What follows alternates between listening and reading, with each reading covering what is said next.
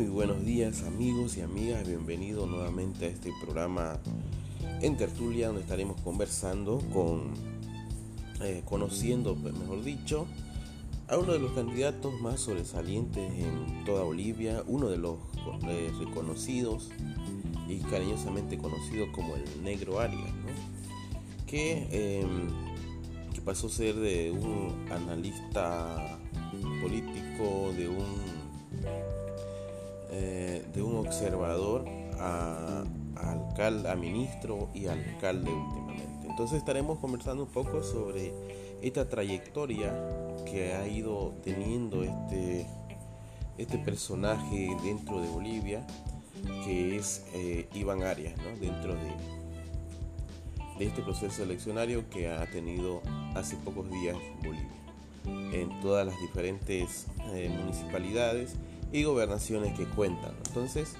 vamos a ir conociendo un poco eh, este candidato que ha sido elegido como alcalde de la ciudad de La Paz. Él es, eh, prefiere un discurso de reconciliación, ¿no? dice que lo que importante es el beneficio para los electores y para todos.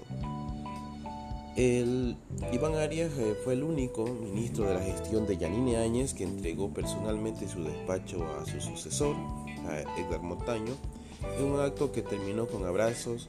Lo hizo en medio de gritos de los adherentes de la nueva autoridad, quienes le gritaban frases amenazantes como fuera golpista, eh, fuera gobierno de facto y todo lo demás. ¿no? Entonces, las advertencias no impidieron que el 9 de, noviembre de 2019 concluya el acto que había preparado para pasar el mando a la cartera de obras públicas. Entregó el nuevo titular más de un centenar de cajas con documentación sobre su gestión, que dijo incluía datos de las cosas buenas y malas que se hicieron. Decía, me voy por la puerta ancha, me voy por donde entré, señor ministro. Le deseo lo mejor porque este ministerio es muy grande. Le deseo lo mejor por el país porque si les va bien a ustedes, nos va a ir bien a, a todos. Dijo entonces Iván Arias, como, todos los conocen como el negro Arias. Casi cuatro meses antes de ganar las elecciones para alcalde de La Paz con el 46% según el conteo rápido elaborado por la empresa encuestadora Mori. Enterado de su victoria este domingo, celebró en la Plaza San Francisco con sus seguidores y reiteró esa línea discursiva que se diferencia de las posiciones radicales que gran parte de los oficialistas y opositores esmiren cuando se trata de referirse al adversario político.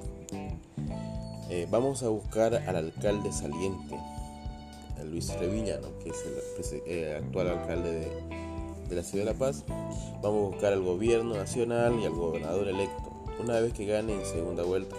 Esto se refiere a haciendo que la gobernación de La Paz está viendo un momento de puede haber un balotaje, no puede haber una segunda vuelta, entonces eso lo va a decidir ya con las, eh, los datos oficiales de la Corte Electoral. Eh, anunció tras la expresar su deseo de convertir en La Paz en una ciudad del perdón y de la reconciliación. Será un gobierno municipal para todos. Gobernaremos para azules, para rojos, para amarillos y para verdes. Porque nosotros sumamos multiplicamos, jamás dividiremos, reiteró Iván Arias. Durante la campaña electoral, eh, Iván Arias evitó responder a los ataques que recibió del oficialismo por su participación en el gobierno de Yanine Áñez, pero también cayó ante las acusaciones de acoso sexual que se lanzaron en su contra durante el último tramo del proceso. Una ex funcionaria del Ministerio de Obras Públicas, por ejemplo, denunció que cuando él era ministro la acosó hasta tener un contacto físico con ella, cuando la encontró en un ascensor. Presentó como prueba mensajes que recibió en su celular y que serían supuestamente del teléfono de Arias. Luego otra mujer lo acusó también de haberla acosado y aseguró que incluso en presencia de su esposa. Estoy en día electoral, mañana, eh, respondió el candidato cuando este domingo fue consultado sobre estas acusaciones antes de emitir su voto. Luego que se anunciara su victoria, en su discurso ante sus seguidores reclamó, no han querido destruir, pero nosotros somos como la macaqueta, somos la batalla, respondió. En todo caso, el futuro alcalde de La Paz se mantiene alejado de los discursos beligerantes, lo que sin embargo no impidió que fuera el candidato más afectado con la desinformación en las redes sociales durante la campaña electoral. Según un recuento de Bolivia verifica, el trabajo concluye que los candidatos más afectados con la desinformación fueron Iván Arias de Somos Pueblo con 22% y Eva Copa de Jayaya con el 18%. Arias subió en, las en las encuestas de intención de voto luego de la renuncia del candidato de, la, Comunidad Ciudadana, Waldo Albarracín, lo que según el analista Carlos Borg se interpreta como una capitalización del voto de corriente contraria al MAS. Arias descansó este lunes y para este martes anunció una caravana de agradecimiento a los electores paseños. El miércoles inaugurará una oficina para encaminar la transición.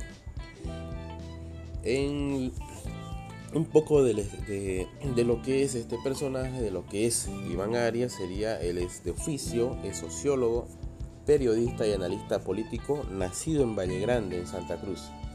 Eh, tiene la carrera de la eh, que participó en el diseño e implementó la ley 1551 de participación popular. Eh, de los cargos que ha ocupado en la administración de gobierno ha sido viceministro de participación popular y últimamente ministro de obras públicas y ahora el actual alcalde electo de la ciudad de La Paz. Em, creo que si viene buenos días se ve una un momento de, de encuentro, un momento de, de reconocer, ¿no? De que, bueno, todos eh, vamos hacia la misma dirección y creo que eso es lo que eh, quiere mostrar Iván Arias, ¿no? Quiere ser una, una figura en que se pueda trabajar con todos a pesar de las diferencias ideológicas, políticas que existen. Entonces creo que veremos cómo se va a desenvolviendo durante el tiempo del mandato que, empezará. Eh, sabemos que el 3 de mayo será la de donde se entregarán los credenciales y se posesionarán como nuevas autoridades electas de, las diferentes ciudades y departamentos de Bolivia de las cuales han sido elegidos. Entonces, eh, nada más amigos, eh, esto sería conocer este personaje.